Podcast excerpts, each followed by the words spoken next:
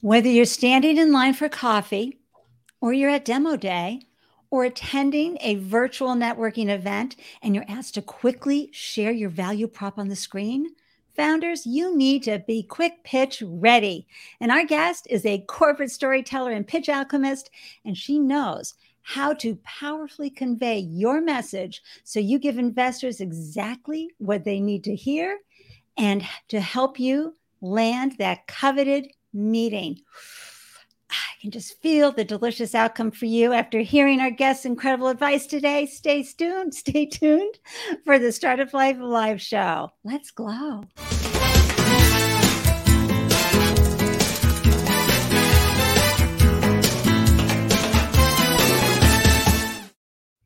Hello, everyone, and welcome to the Startup Life Live Show. I'm your host, Andy Lyons, four times founder and startup champion to founders around the world. And after raising four businesses of my own, I now share founder startup stories to help newly minted business owners find the solutions and inspiration they need to succeed.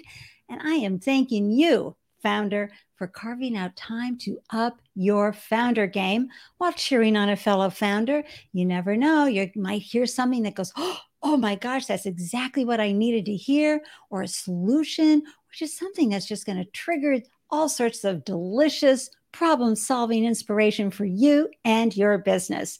And if you're joining us live or via replay, be sure to say hello in the comments, ask any questions, and just share what's going on with you.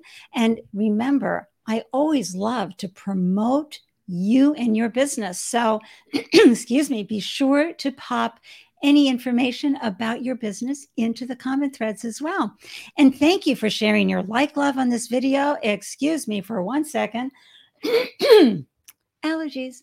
And thank you for sharing your like love on this video wherever you are watching. if you're tuning in from YouTube, please share your subscribe love and click on the bell icon for alerts. Thank you so much. You see, by sharing your like love, you know, we're live right now on LinkedIn, Twitch, Twitter, um, Facebook, and YouTube. And when you click on that like love, it goes out into your stream, and other founders will hear or see this in their thread, and you have no idea. It might help somebody maximize the joy and minimize the heartache in their founder journey. And how do you know whenever I post a new show in the Startup Life Live show? Will you come on over and join us? At the Startup Life Live meetup group, you can scan that QR code or you can hit that link bit.ly backslash startup life live and i'll have that link in the show notes as well to join the group and that way you get alerted whenever i have a really cool new founder coming on and sharing their founder stories like the one we have today. And if you resonate with the show's mission of amplifying diverse founder voices while serving first time founders around the world please reach out to me to learn more about how you can make a greater impact on the startup ecosystem through sponsoring the Startup Life Live show. Andy at andylyons.com is how you reach me. So I'm so excited to share with you our guest today. It's Donna Griffith, and I'm going to just pop up a wonderful image for you to look at while I read her incredible background. She's a corporate storyteller who has worked globally for over 17 years with Fortune 500 companies, startups, and investors in a wide variety of industries. And Donna has this unique ability to magically spin raw data into compelling stories that captivate audiences and drive results. She's consulted and trained clients in over 30 countries, helping them create, edit, and deliver verbal and written presentations, pitches, and messages. And I got to tell you, this is what we really love about Donna. Are you ready? Through her guidance, clients have raised over a billion dollars, and she has an impressive track record helping female founders secure funding. Oh my gosh, what's not to love about this guest? Let's bring her into the room. Hey, Donna, so wow. happy to see you. After that energy one morning. Thank you, like, Andy totally celebrating. Moroccoed in, right? right. you know, between the opening music and this, you know, we get our vibration lifted and we get to celebrate you and all the remarkable work you're doing in the world. And I am just a huge fan because how you help founders is significant. You know, landing that coveted meeting, getting that message out to folks is so important. And you have years of experience doing this and a track record for it. And I really appreciate the work and effort you've put into your work and your business and helping founders. So thank you. I'm just lucky to do what I love and what I'm good at and be able to help these eh, eh, brilliant and somebody once called me a polisher of diamonds. So I I really yes. see it that way. I, I, I meet new raw diamonds every day and you know take away all the bring yes. the luster out. Well, yeah, Donna, this is many a founder is launching as a founder their first time. They're moving out of being an employee, but even those who have experience, each business is different and you have different messaging for each business and it needs a pro. Eh, founders, don't try to do this alone. Seriously. You, and we're going to go deep, of course, into all the deliciousness that you're going to need to have a great, quick pitch but it's so important that you get the professional help you need. Don't do this at home alone. Uh, how, many, how many iterations of your pitch decks did you have when when getting funding for your business? I'm curious. Me? Yeah. Oh my gosh. Well, first of all, for my dot com now folks yeah i'm dating myself this was 1998 we use binders okay so it was a whole different world when you went to pitch. And you had you know long long investor meetings. But of course in 1998 money was flowing. Mm-hmm. so you know we didn't, we didn't, have that calculated you know. When i for my um, food manufacturing business donna it was a conversation. I met this guy was introduced to him. I went in did a quick pitch and boom secured the bag. Well that and today right Pardon me? If only it was so easy today. Just go in, go out, you have a check. Yay. Well, you know who we had on for the 100th episode celebration was Jenny Lefcourt. And she has a, had a very successful dot com business that she you know sold for a bajillion dollars. She had come out of Stanford in 97 and raised money beautifully for all of her businesses, Donna. And when she started, you know, women started coming to her in 2012, 2015, 2017 and saying, it's really hard out there. And she's like, what do you mean? You know, it just, it was so easy for me to raise money. And the women are like, no, we got a bro culture happening. And it's a whole different ball game. So I'm excited to dive in and learn out how you are, you know, helping the female founders get yeah. the you know the money and the funding they need because it's one thing to launch a business but if you need to feed that business it's going to need oxygen and food in the source of capital. So I want to remind everybody just a, a quick uh, some notes here for everybody. Amplify your brand, share your business name, one liner and website URL in the comments, and we will showcase and celebrate you and your wonderful work live during the show. And um, also do not hesitate to pop in you know questions in the comment threads because we're going to learn from you and you never know who's going to watch this later and learn from your wonderful question and more importantly we're here to help you have an ideal outcome with your quick pitches all right. But before we dive in, I always like to get into a little background with my guests, as you know. So, you know, you have been an entrepreneur for a while. What called you to launch your first business, Donna, and actually put a shingle out and say, I'm off payroll, folks? Well, um, my first business I launched when I was seven. I uh, identified a need, a problem. There were not enough birthday entertainers for young kids, uh, and my my pilot, my beta version of being a clown entertainer for kids' birthdays was my sister's four year old birthday, um, where I just you know kind of pulled something out of the closet, put hearts on my cheeks. I was Hearts the clown, uh, and then I decided to scale, and I got a VC investment of fifty dollars. Um, uh, my mom and we had a whole contract uh, set out. So I would, you know, she got a real return on her investment. And I bought, you know, clown makeup and everything and printed out flyers, put them at the schools. And I reached cash flow positive quite fast. But my VC, I, I hadn't taken on a good lawyer for the contract. So she kept getting dividends for the rest of her life. But that's okay. You know, it's, it's, it's, it's motherly pride. And now as the mom of girls, I, I, you know. Oh my gosh, Donna. See, everybody, do you see what a storyteller she is? well, but here's the thing. Um, I have never, unless you count waitressing or the four months I, I did at um, my college's uh, employment agency, I have never held an actual job. I've always had my own businesses. Um, and it, whether it was, uh, I, I was off doing contracting work, doing simultaneous translations, and I was acting, and I was this, and I was that but um, I, have really never had a nine to five job. Wow. I, I, guess it's a, a 24 7 job, but I've always worked for myself. And, and this particular position, I, it's been 17 years then since I've had my own oh uh, subcontracting and consulting business on presentations, storytelling, writing. Sure.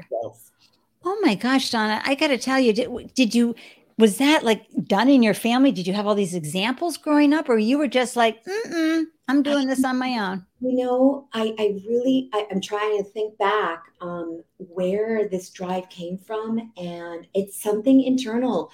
Um, I have a mother who always um, said, you know, find what you love, do what you love. I'll support you completely. She never said like, oh no, go be a lawyer, go be a doctor. Thank you, mom. thank you, mom. Um, my father uh, was a salesman, and that's very much entrenched in me. He's, he, you know, they both were very much people person. Yay. People, people, so person, peoples.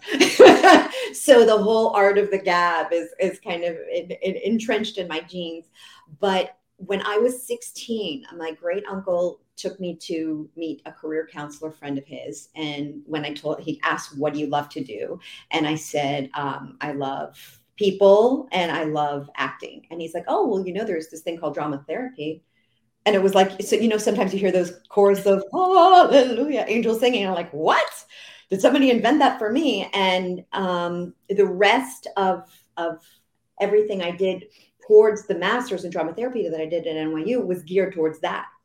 So it's like I knew that that's the direction that I wanted to head in. Excellent. And so how has drama therapy served you in, you know, in the last 17 years? How have you brought that in? Because, you know, our education and our lived experiences add every day to what we're doing. Absolutely. So I, I was in New York um, in uh, 2000 and uh, it was from 2000 to 2006. Wow very uh, interesting years. We just yes. had 20th anniversary of 9 11 yes. down the street, literally from the oh. tower. So it was an incredible time. So, drama therapy was amazing. Um, I, I, did my master's degree with homeless, mentally ill uh, men in an inpatient program at Bellevue. Um, and that was about the time that we were also displaced for 9-11 so it was mm-hmm. it was incredibly powerful um, but i wanted to do drama therapy all my life but then I, I put aside being an actress because I didn't want to be a starving artist and be waiting tables when I was 30.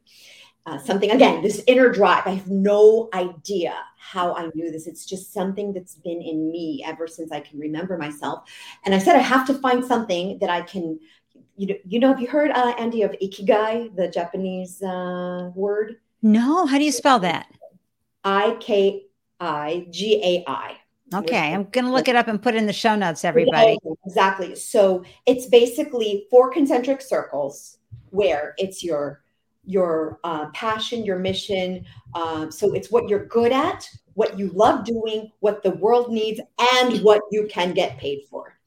And you kind of need all four of those to be able to. So it's kind of like a Venn. It's exactly a Venn, and right in the middle is your your raison your, your reason for being, your reason for getting up in the morning. And I am so blessed to live in my ikigai. So I was looking for, okay, so so the drama therapy is great. The pay that the pay is like a starving artist. Okay, where else can I take these skills and the group leadership and the the the the, the fact that I love being in front of, of crowds? And again, we have another aha angel singing moment. I was um, taking a, a post grad course in in group uh, and in, in mm-hmm. group dynamics, and one of the speakers said, "Oh, she's this friend who travels the world and gives workshops in front of people. And again, I was like, oh, that's what I want to be when I grow up. Uh, and I started checking, and lo and behold, at NYU, there was a postmaster's program in training and organizational development.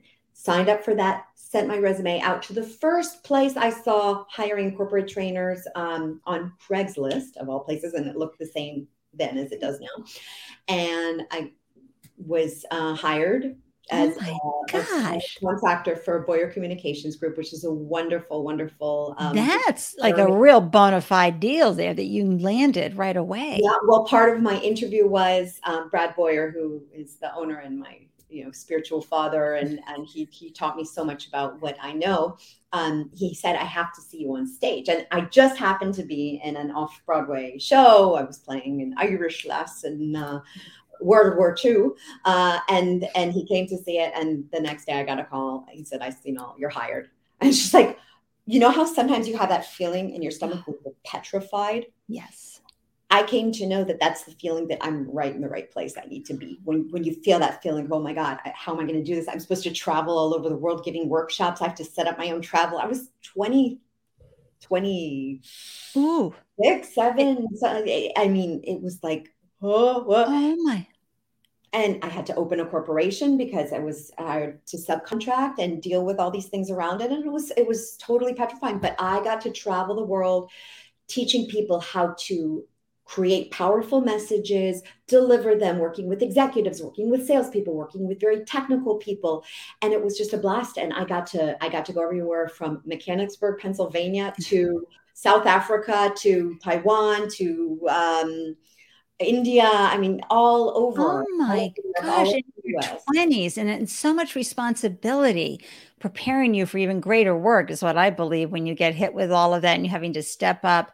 Yeah. And I love that you had such a, uh, a a broad range of types you had to work with. So, you know, salespeople already bringing a lot of uh, empathy and a lot of you know, jazz and juice to what they're doing, but you had to talk with the tech people as well. Oh, who hardware, the hardware. So, so I, one of my favorite things was like to work it, walk into a workshop that I was giving for like very highly technical people, and to say to them that by the time we were finished, they would be salespeople for the organization. They, they, they did not like hearing that. but at the end of the sessions, they got what I was saying because we all have a responsibility to sell our messages, our ideas, our thoughts, whatever product we're working on, whatever startup solution we're working on. And if we can't do that in a way that's persuasive for other people, it, it's and folks, you know, whether you're doing your business as a side hustle or not, this is such important information that Donna just gave us. And I'm, I'm going to just say right now, it just left me with this feeling right here. Hold on, wait for it. It's an Andylicious moment, everybody. Here's why because even if you're the introvert and in the tech department, you have to share your innovation. You have to manage up. You have to get constituency. You have to get collaboration happening and community happening. And no matter how shy or insecure you might be feeling, getting that messaging and knowing how to say it. See, this is the key, folks. It's not rocket science. You know, this is what Donna will teach you and teaches everyone is the words, the vocabulary, putting it together so that it's in your voice. But gosh, Donna, having a script. it absolutely helps. And and what I do when I work with people and and, and I pivoted to startups, that's a whole other little story we can get into if you're interested. But yeah, I want to know how you pivoted because you know working for the the the people, the companies with budgets is a wonderful thing. yes. Startups have budgets too, they're just more careful with how they use it. But um, so so it, it's it's about helping them. I say I take your words and I elevate them. I'm not putting words in your mouth. I have this filter in my brain that's backed by AI and machine learning and deep learning. And I have no idea what else goes on in there, but something happens. I swear, Andy, I finished a session working on anything from Kubernetes to biotech to uh, a, a, a, game that you dare your friends to, to do and everybody kind of watch. I don't know, there's crazy, wild things out there. And I've reached the end of the two hour session and I've written this script and I know what I, I could present it for them. And they're sitting there like, like, how did you do this? This is like an out of body experience. Like, so somebody said to me yesterday, because I told them that their technology is automagic. And then they said, well, your process is automatic. so I said, yeah, kind of is. Uh, I don't know. Something takes over the music. Did you say auto magic? Auto magic. It just magically happens.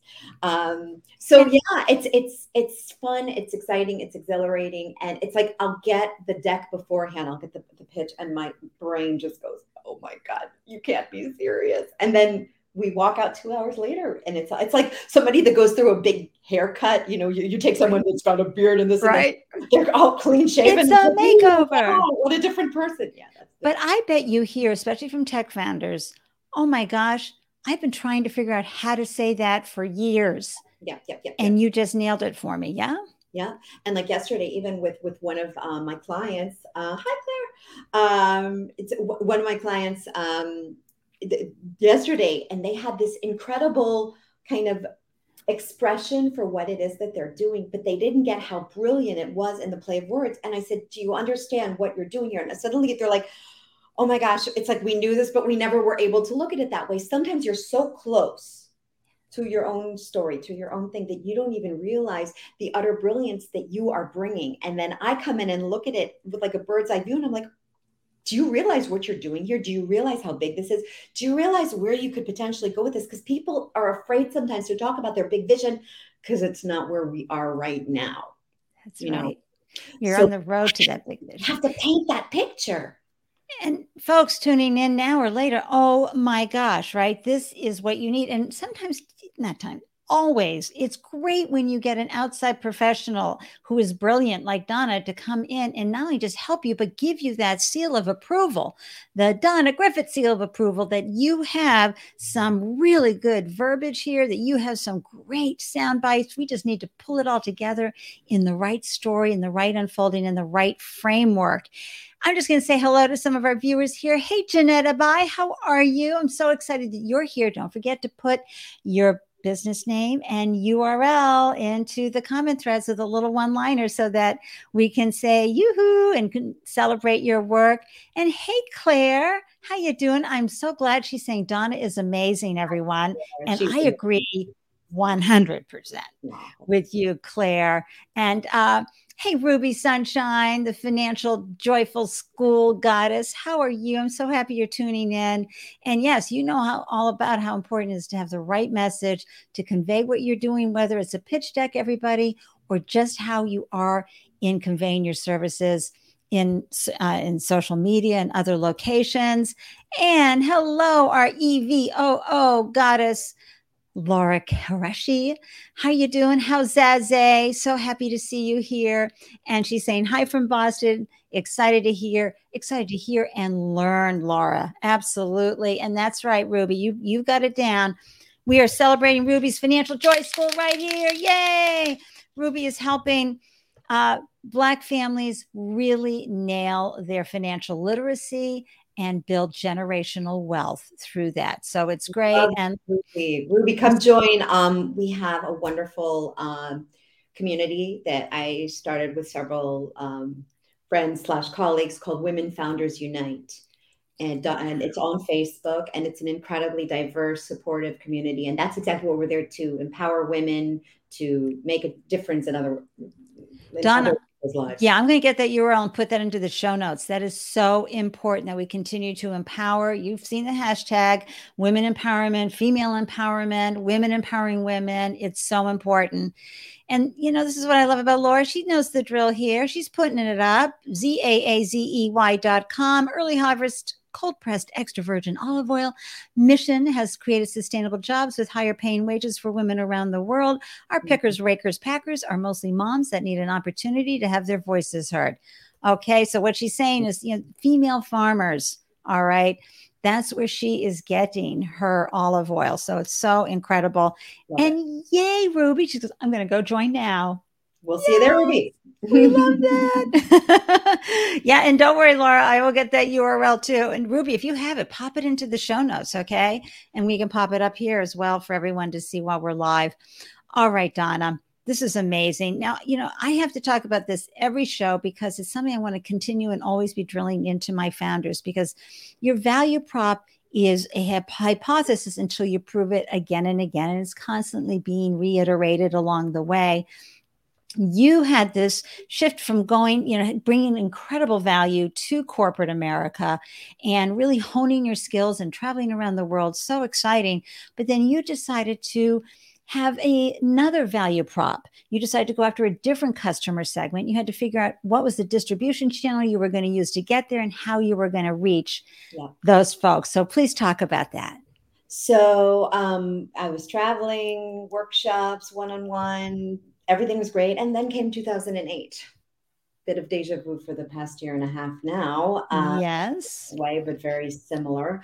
Um, and everything just kind of shut down. The first thing that that enterprise shuts off is anything non-essential, non-essential travel, non-essential training, which both kind of is where uh, we fit in. And it was just suddenly like calendar clear and it's like oh my gosh what do i do now? I haven't had a nine to five job. I've never worked for what do i go get a job? What? Now uh, I, I, started you know I, I, studied coaching and nlp not the technical nlp the other yeah. the neurolinguistic mm-hmm. programming. And i was working with people on that. And then one of my mentors there um, introduced me to a client of his who needed work on his professional speeches. And he was a cardiothoracic surgeon, mm-hmm. um, brilliant guy. Put him in front of three people to operate on a day he could save him, put him in front of a PowerPoint. He needed saving. So I worked with him on his professional speeches. And he said, You know, do you, do, you do startup decks as well? I have two medical devices that I've invented. And I'm invited to this angel conference in New York to give two five minute pitches, and I don't know where to start. And thought, well, and the here, here we go, pivotal moment. Oh, I was like, well, I've never worked on a startup pitch, but a story is a story. I'll give it a crack. So I created two beautiful five minute pitches, told a story. I even took my hand at designing visually. That's not my forte, but I, I, you know, it was good enough for back in 2008. And then we actually traveled and I presented on his behalf. That doesn't happen usually, but right. he was a high enough you know, yep. That, sometimes CMOs within the organization will present the, the sure. you know founding well, founders. I was like a contingency member of right. And then the other startups that had had this been invited to this conference got up to speak, and my heart just broke for them because the first 17 seconds they were just shot down. I was like, well, why would they come to an opportunity with 80 something angels sitting in a room and not have taken someone like me to help them prepare the pitch? That's right and it was like, you know, okay. I started exploring and I said, well, there aren't, I don't see anyone out there doing this with startups. And I was like, okay, here's my new audience. I'm going to be working with startups and their pitches. And then come the voices, you know, the voices of concern. Startups don't have money. They're not going to pay you. Startups don't think they need you. You know, the, the, the voices of concern that that I, I suggest that you all say thank you for your concern and then move on and do what you you you feel is right. Definitely going to second that. Everybody take that in. Go ahead. So, and then it was like, okay, how am I going to get these startups? So I started doing what I call sponsorship as a service, SPAS. and I started offering um, accelerators and pitch competitions. And remember, this was still like 2008. This is brilliant. Early days is that like the, the next surge, uh, post dot com bomb of, of startups. And I said, listen, let me prepare the startups that are going to be pitching in their quick pitch, in their five minute pitch. Um, in return, don't pay me, put my logo as a sponsor and mention my name at the pitch event. So people start to hear, you know, who this right. doll is. And, and, it worked. First of all, the pitches were great, if I do say so myself. Uh, and then people were like, who's this Donna person that's making these startups or these pitches good? And and little by little, I started getting people interested. And fast forward to today, and my schedule is booked out to the second week of November. So nice. Away. So I'm extraordinarily blessed. Um, a lot of it's word of mouth. People are happy. They they talk. People are unhappy. They talk too. But so you want to keep them happy. Yeah, and but also I want anybody who's in a service industry to take this in and really understand you know, part of getting the word out is doing something like in-kind services sponsoring events locally nationally. You know even though a lot of things have been uh, on a virtual level there's still so much opportunity to serve and then get your word out at the same time and you will have a, an abundance of responses from that. You'd be surprised at what a lift you can get from doing that. I love that donna one of the things about the ikigai it's also it's it's the thing that if secretly you would do if they weren't paying you because you just love doing it so much it's like being in that zone and that that the flow, like Csikszentmihalyi talks about, and and and you see it in the movie Soul recently. Uh, I watched it with my girls, and and it's so true because I love it. So the reward is intrinsic, and even if I hadn't gotten business out of these events, I just was so happy doing. It. You have to be in that state of mind. You That's can't right. expect like the, the the money to come rolling in afterwards. You're planting seeds, and I still see like I'll I'll get emails from people that like, oh, I saw a speech of yours like eight years ago, and I kept your card, and I knew there would be a time where I'd reach out, which right. is incredibly flattering and and exciting. And then also, I'll have clients that return with their next company. And, oh, and sure. It's it's really just it's great. It's sorry. Well, no, just gonna say, anytime you need to really be out there and presenting and bringing your best forward, it's just like learning how to talk to the camera. It's like learning, uh, you know, your own hair and makeup. It's like learning, you know, some of the other skill sets. It's so important that you refine and you get the pros in for mm-hmm. that. And someone like you, I just love that. And I just love how you pivoted and exhibited that wonderful founder brilliance, folks. You're a founder because you love to solve problems and so the most important thing to remember is, is that about yourself, right, Donna? That even when things come to a screeching halt and you hear crickets like Donna did in 2008, well, what else is on the horizon? How else can you be in you that it. word that I can't pronounce, your true purpose?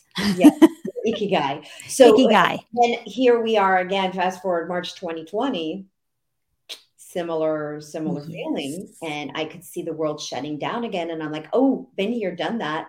What did i learn last time around? And i pulled out my 2008 playbook dusted off the cobwebs and the two things that really stood out for me was one if you can bring true value to your audience that really needs your solution you will always have work. And two um, again come back to that place of being in service giving away knowledge giving away information because it, it gives you visibility. So i started partnering with all kinds of organizations that work with startups and doing webinars helping them for raising funding in uncertain times and, and pivoting your story along with your technology. Technologies had to pivot overnight oh my gosh. where they were relevant I, you know, I, I started writing content. I started getting things out there. I started approaching corporate again because I said, you know, people are going to be working from home. They don't know how to present in a in a good uh, day, right? On Zoom, and and I just, you know, oh, I reworked a workshop that I had taught in 2003 2004 on remote meetings before we even had video it was just audio back then and brought in the whole zoom aspect and within three months of you know a real slowdown which is alarming. And my husband has a startup so it, we're two uh, oh trust me. responsible adult at home. Gig workers so to speak. so, yeah yeah. And and it's it's scary but if you keep the faith keep the focus and bring true value you will always work. And pre- i mean my business now is better than it was before covid started. And, and oh Donna, that makes my heart sing with joy. Hooray for you. Hooray. That is so good. Um, thank you, Ruby, for grabbing the Facebook group URL. You're amazing. Facebook.com backslash groups backslash women founders unite. I will have that in the threads. You're the best. And uh, Lauren is saying, Donna, brilliant ideas. Love how you were willing to help the small businesses while thinking outside of the box. We learn from our experiences, giving away information, knowledge, and story. Awesome stuff, Donna. Thank you, Laura, for that. It's so good. So let's dive in to your advice, tips, and tips for creating a quick and powerful startup pitch. And and you know, as many folks know, I co-host a pitch event, a startup pitch event here in Boston. I've been doing it for three years, where our founders only have 99 seconds to wow. share their value prop. So that's like four slides. And and then of course they have three to four minutes with the audience. So you get lots of more questions and you can dive in more into your business and present more. And then they get an additional two minutes with our expert panelists who happen to be investors. So, you know, it's really not a 99 second pitch when you add all those other minutes in, but still, it's a lot to get honed into just a short period of time. First, I want to know how do you work with founders? Like, how, what's the onboarding process? How does that work? So it's it's quick, efficient. It's a whirlwind in and out and on with life. I I, I know that for a founder, um, your time is your most precious commodity. And the time that people spend working and reworking the deck is taking them away from growing their company, from meeting clients, from enhancing their product, from whatever it is that they do. And it's not a core competency for everyone and it's uh it's it even even I've, I've had founders that are were former marketers and they'll call me up embarrassed like you know i used to do this for my own clients and now i'm just stuck and and you know it's okay. And it it, it, it it's it's because it, again when i have to write about myself. I wish i had me that i could kind of pull out and tell me what to write. It's really really hard. So um they we schedule a, if they have a you know a regular investor pitch it's a two hour session um, they get prep work from me. That if you take a look at my website under donnagriffith.com under resources um, i have several guides. One is like the ultimate cheat sheet for the investor deck. There's an ultimate cheat sheet for the sales deck ultimate cheat sheet for the competition deck. So for the quick pitch for like the five minute opportunity and then a bunch of other goodies there that you all are welcome to to it's like i feel like sometimes like i was a chef with a michelin star restaurant. No, but I, I, I actually published my um, recipes my, my cookbook. And people are like, why are you giving that away? And I said, listen, some people are going to cook it at home and just be thrilled and be so excited and it tastes great. Some people are going to be like, I want to come to that restaurant and have her cook it for me and that happens more often than not that, that people have read this and they're like okay now i want to work with you because you can you right. So i wrote it as the recipe and i wrote it as guidelines for my clients. So they get that. They prep the deck. I will not take the meeting if you didn't do the prep work in the right way because i don't want to waste your time. I don't want i don't want to spend our two hours together looking for stats and figures and numbers and sifting through mountains of data. Not not not my jam not the way it works um, and then two hours, I ask them questions. The answer goes through the magic filter, the auto magic filter, yeah. and out comes the story. And in real time, I start writing it for them, moving slides around, scripting out their speaker's notes, um, writing visual notes for the designer. I am not a designer. I know what I'd like to see. And I work right. with designers that it's almost like they can see inside my head and be like, ah, okay, that's what she means. And that's it. Two hours go by in a flash. We go back and forth. They make corrections. I ask them, "Is this right?" And then they see the screen the whole time. And then bada bing, bada bang, we emerge to our boom, guys. Two hours. You know that you're on YouTube trying to watch other people's pitches and figure things out over a two to three, four, five, six hour period everywhere you're going, and you're still struggling, and you know you're not coming out with the kind of traction or connections you need. Oh my gosh, Donna. So when you know you make it very easy for the founders. And remember, founders, this is an investment in you.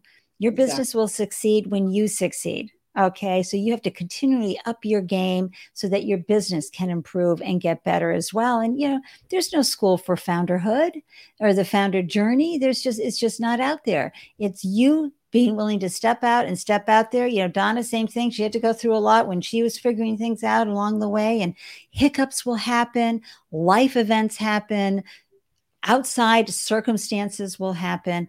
And you need to constantly be changing your story and working and enhancing what you do. And what I love about this, Donna, is that you may, you not only make it easy for the founder, but you really understand that the founder's time is so precious. And can you imagine founders just having the relief of not having to worry about whether or not your pitch is okay? Yeah. just that investing that that it, it, ah. it's like that sense of I want them to walk away with a sense of like release of relief, like yes, we've got it. We can stop going around in circles with it. We've we've we've nailed it. That's right. Now, my other question is I would always see, you know, at our pitch event, the the founders falling down with the first slide because a lot of times you know they go right into their story and everybody loves their story but then it's like well what's this business you know what's important to you with that first slide don and how do you work with folks with that opening Okay, so um, I mean, in a 99 second pitch, it's a totally different story. Right, but no, traditional. You have your 5 Let's minute talk pitch. About like the investor pitch for me. Yes. Talk about storytelling. Yeah. So a lot of people, storytelling is a big buzzword. Everybody says storytelling is so important and da da da. But really, do they know what storytelling is? So there's a few different facets to storytelling. One is the structure, the framework. So stories have been around pre-language. Um, we started seeing cave paintings 52,000 years ago, which is about the same time that we got a new part on, of, of our brain, the prefrontal cortex, which is in charge of visual expression, visual recognition. So we were able to start expressing ourselves. People told stories around the campfire and passed on information that was memorable for generations. Um, so, so looking back at Greek tragedy, Shakespeare, Moliere, Chekhov, they wrote in acts, four act play. And even today in movies, you don't feel the acts as much, but there's certain structures to there's about eight movie scripts that get written again and again and again. Yet we go see the movies because it looks different. There's twists, there's characters, but the structure is there, we kind of know what's going to happen. You know, you have that. So you could just sit back and enjoy it. So I'm I'm looking out my window now. There's four houses across the street from me. And they all look different, but they all have something in common. They all have a frame and a foundation. It's not like I look back past and say, wow, they have a really nice frame. I can't see the frame. I can see the window dressings in the garden and the patio and, and the paint on, on it. But if the frame wasn't there, it would all fall down. So, first of all, you need a story frame for your pitch. Okay. And it could be a sales pitch, an investor pitch, whatever. And it's chunked into four acts. And it's basically the typical hero's journey. So the problem or the need, what is it that you're, or the opportunity. It could, it doesn't have to be something serious that you're solving. It could be a new, amazing thing you're bringing into people's lives. And the best way to tell that is through a story. Ask me what the best first piece of it is. It's to First of all, you want to talk about your big vision. We'll get to that in a second. I'll bring you back to that because that's an important one. But your story, your origin story, your founder story. How did you encounter this as a problem in your life in someone you love? Like I'm working with a client called Cure Life, and he's created this incredible platform for diabetes management and also supplements that take blood sugar down and minimize the need for insulin. And his father was diagnosed in his 50s mm-hmm. with diabetes and he saw this man who loved life and loved eating suddenly have to give up the things and, and kind of started fading. And he said i am going to find something to help my father. And he did. And and so we're working on their series b deck. We worked on their series a deck. And and, and it's just incredible to me the drive. So find your passion story. It could be yours it could be your partner's it could be something that you identified in the world at large. And you said i have a skill set i have knowledge and i have a drive that I want to tackle this. That's right. And you founders, you know, of course, I have to admit, Laura, all my, I mean, sorry, Donna, all my businesses came to me as a stray cat at the door yowling until I let them in. It was never my intention to launch the, and especially a food business with a shelf life. What was I thinking? I had no idea, but they came in in the form of a passion, a calling, so to speak. So you may have a problem that you were personally involved with, right, Donna? But it sometimes it can also be something that you just like, I got to go and add value in this particular way to the world. Yeah. yeah. And again, we sometimes have to pivot that. And I saw a lot of startups um, that were dealing with technologies that were rendered irrelevant once COVID hit. Yeah say, okay, great. How can we now pivot this and make it relevant for the pains happening in the world now, whether it's logistics and supply chain, which is a major mess right now, whether it's education tech, collaboration, remote. I mean, we're not going back to offices. I, I know that uh, most offices, yeah, we're going to start to see that completely shifting. Yeah. I was working yesterday with a major VC, super exciting thing. I can't uh, disclose mm-hmm. right now, but they're raising a series of four 250 million funds to address the biggest problems that we face as society, as humanity, nice. as people. And it's just it's incredible to see the investments being made in making our lives better one of the things that's going to change is how we work Absolutely. I mean, we had uh, the wonderful founder of Bolo Solutions on. She is working with corporations to help them hire women who are also moms, who are not willing to have that.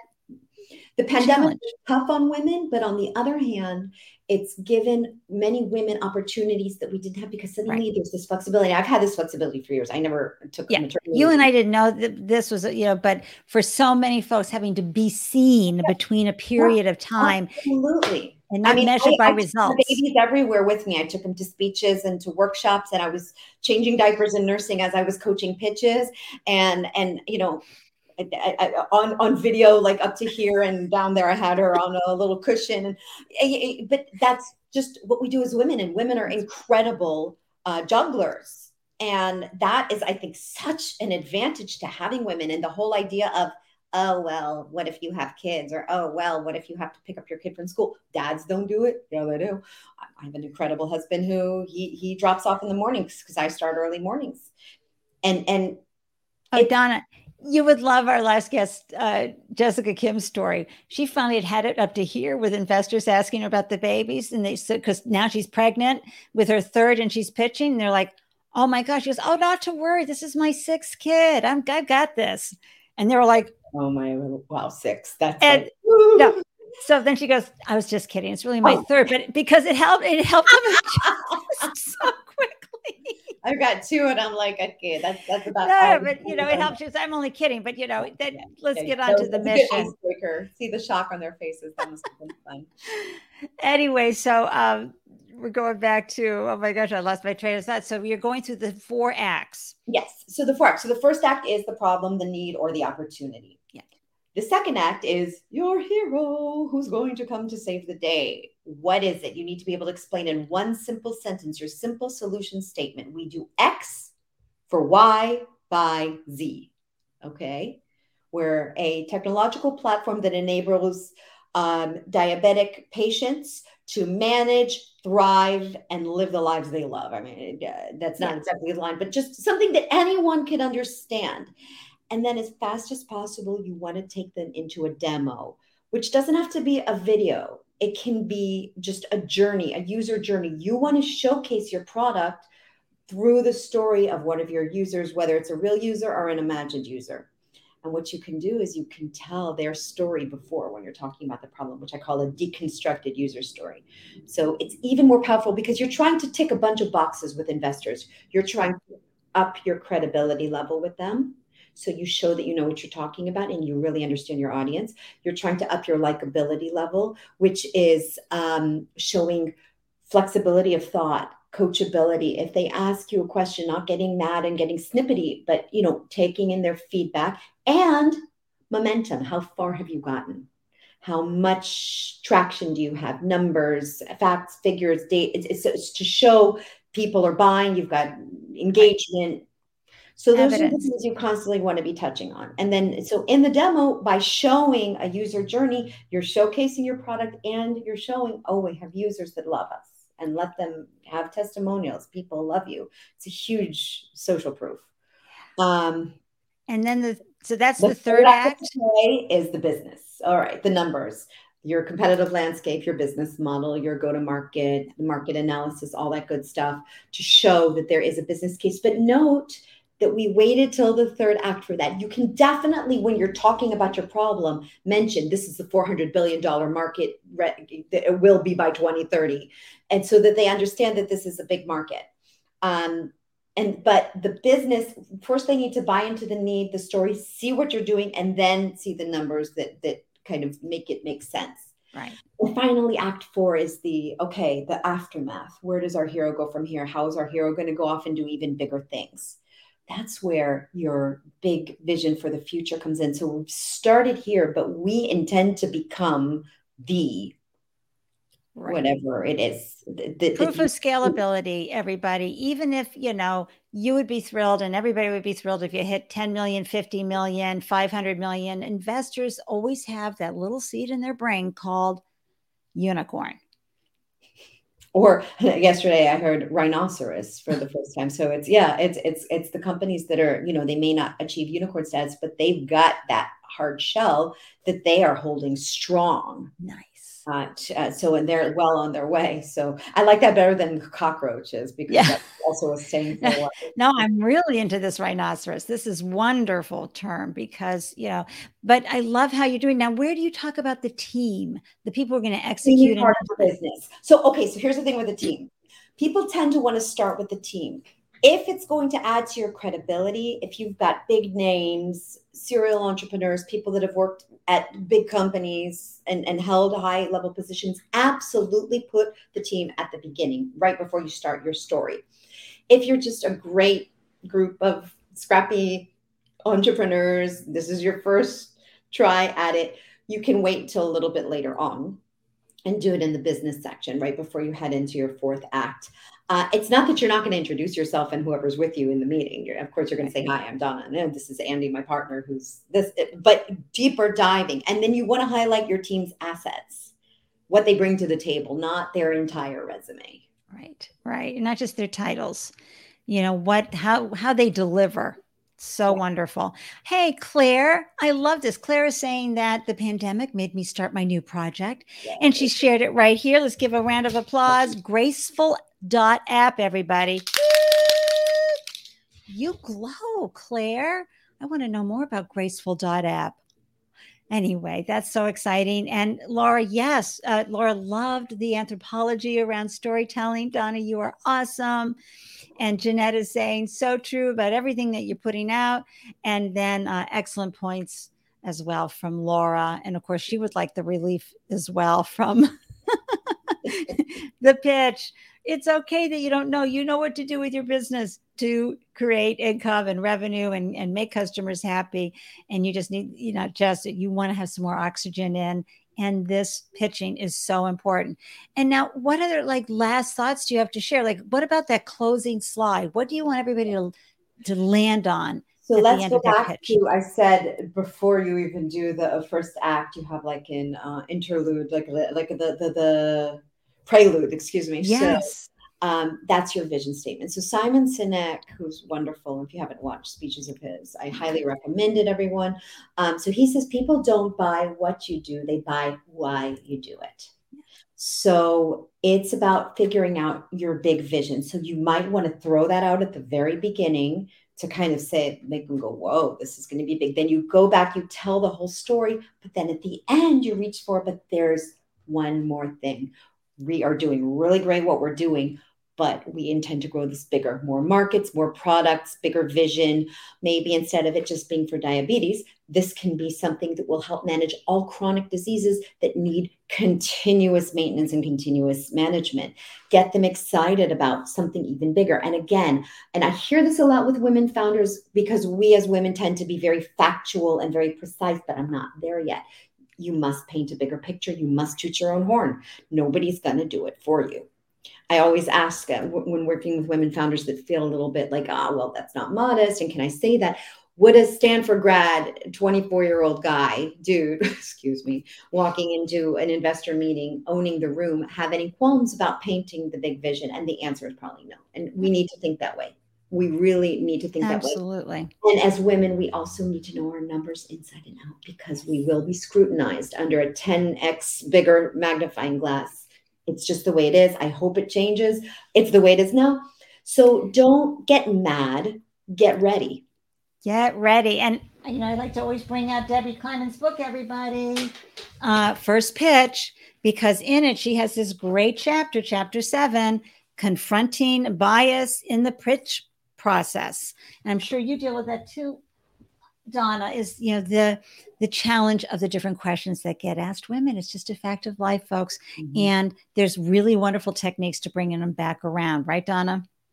From absolutely, absolutely. So um, again, you don't want to get mean and, and and attacking unless it's been something completely offensive and then i would i would i would calmly and yeah. with voice end the meeting if, if it's something completely. But sometimes investors, whether to men or to women, are asking pointedly challenging questions just to see how we respond. Yeah. And you want to respond, man, woman, and, and everyone.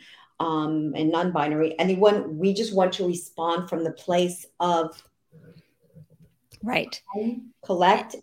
Don't get offended. It's it's they're not attacking your baby. They want to see how you respond in tough situations. So now the the pitch is done. What is that like call to action that has to happen at the end so you can get that coveted meeting? Yeah a lot of times it's like any questions? Thank you. You know what else? so, so you want to kind of close it off nicely with with the story but and and sort of tie a bow from the uh, the beginning vision to the end how you're going to get there but you also need an ask. How much are you looking for what will be the main allocations? You don't have to write paper clips on it but but the main things like you know product development and enhancement team expansion sales and marketing uh, community activation wherever your things but you also want to write a round objective. This will take us to 18 months and x million dollars in sales x customers like you know they want to see where this money will take you because investors when they're writing a check now they're also on the hook for your next round. If they don't join your next round, unless they're just seed investors and you're mm-hmm. going to move into Series A, that's not a good signal for others. So mm-hmm. they need to see that if they're putting money in now, this is something viable.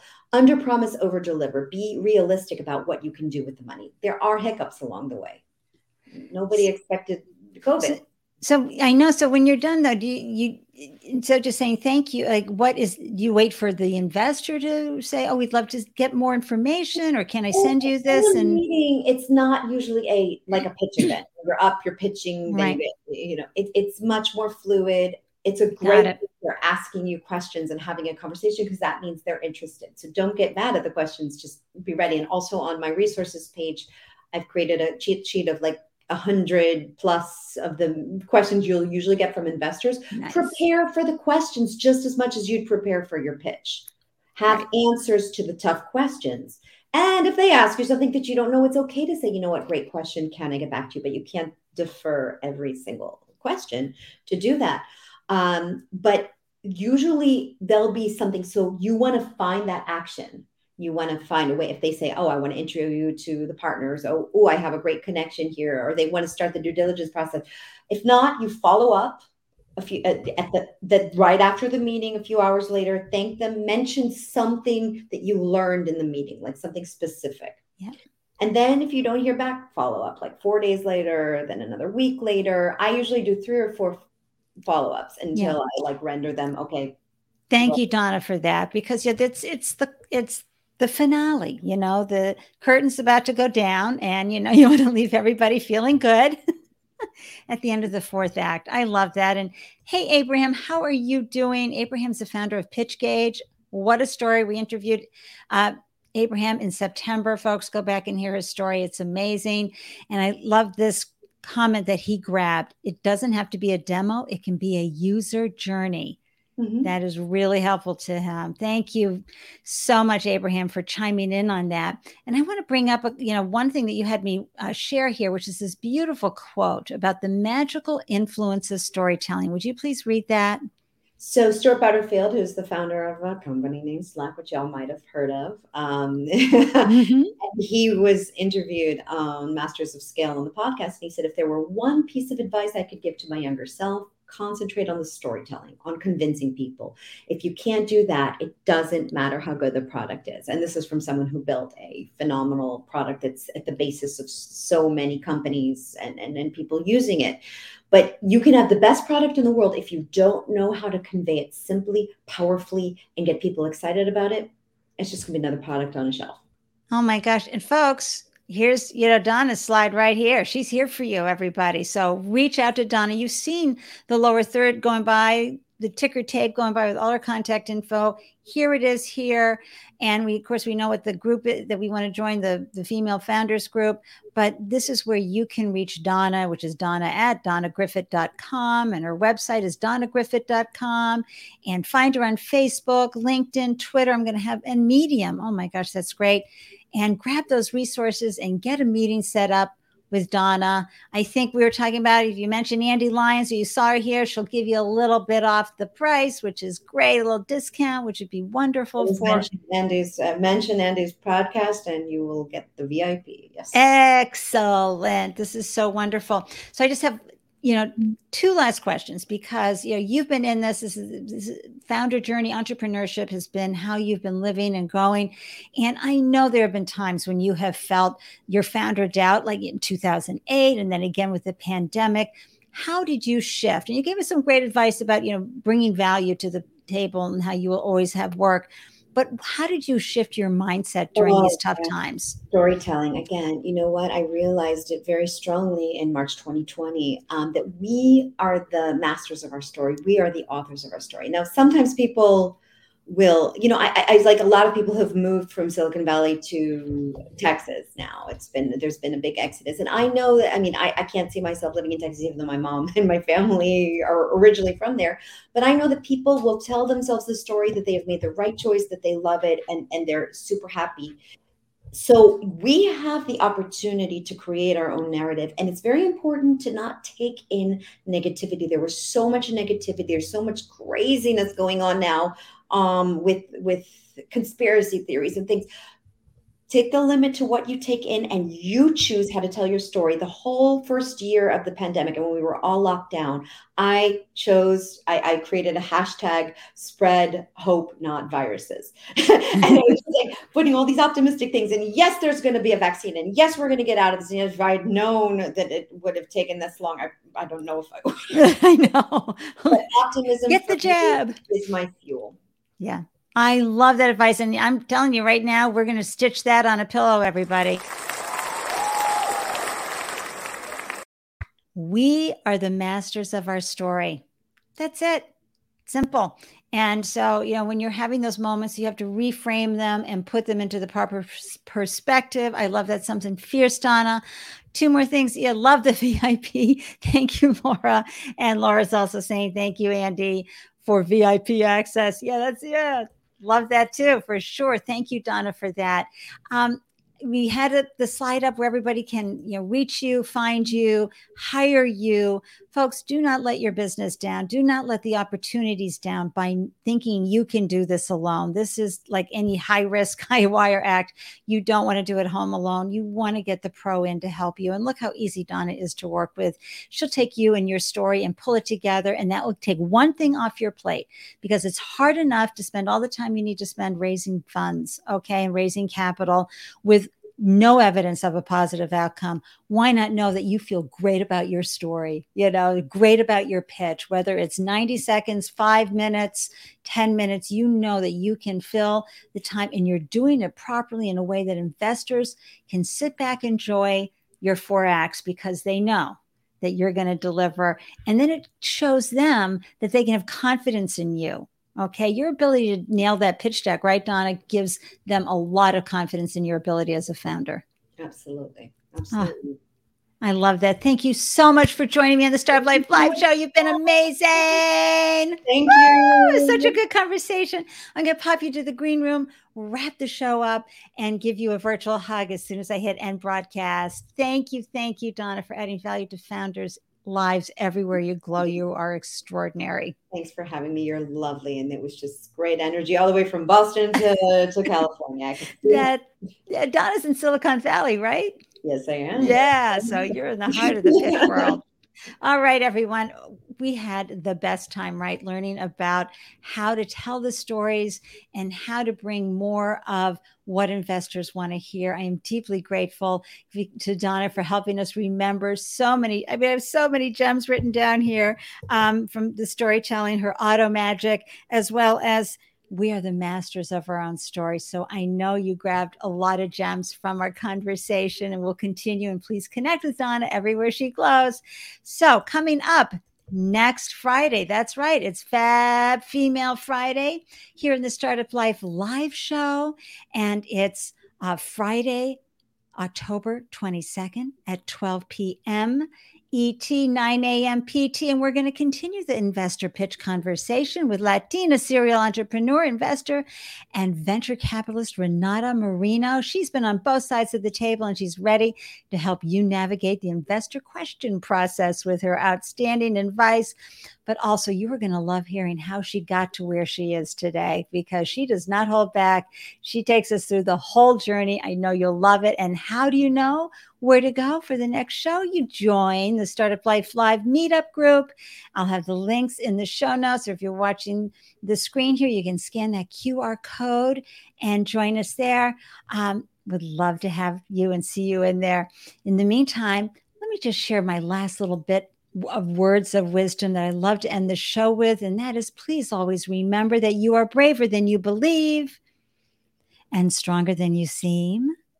And oh, yeah, wicked smarter than you think, as we say here in Boston. You really are the master of your own story, and you've got this. And I am cheering you on wildly and wishing you a delicious day wherever you are. Stay in touch. Let me know how you're doing, okay?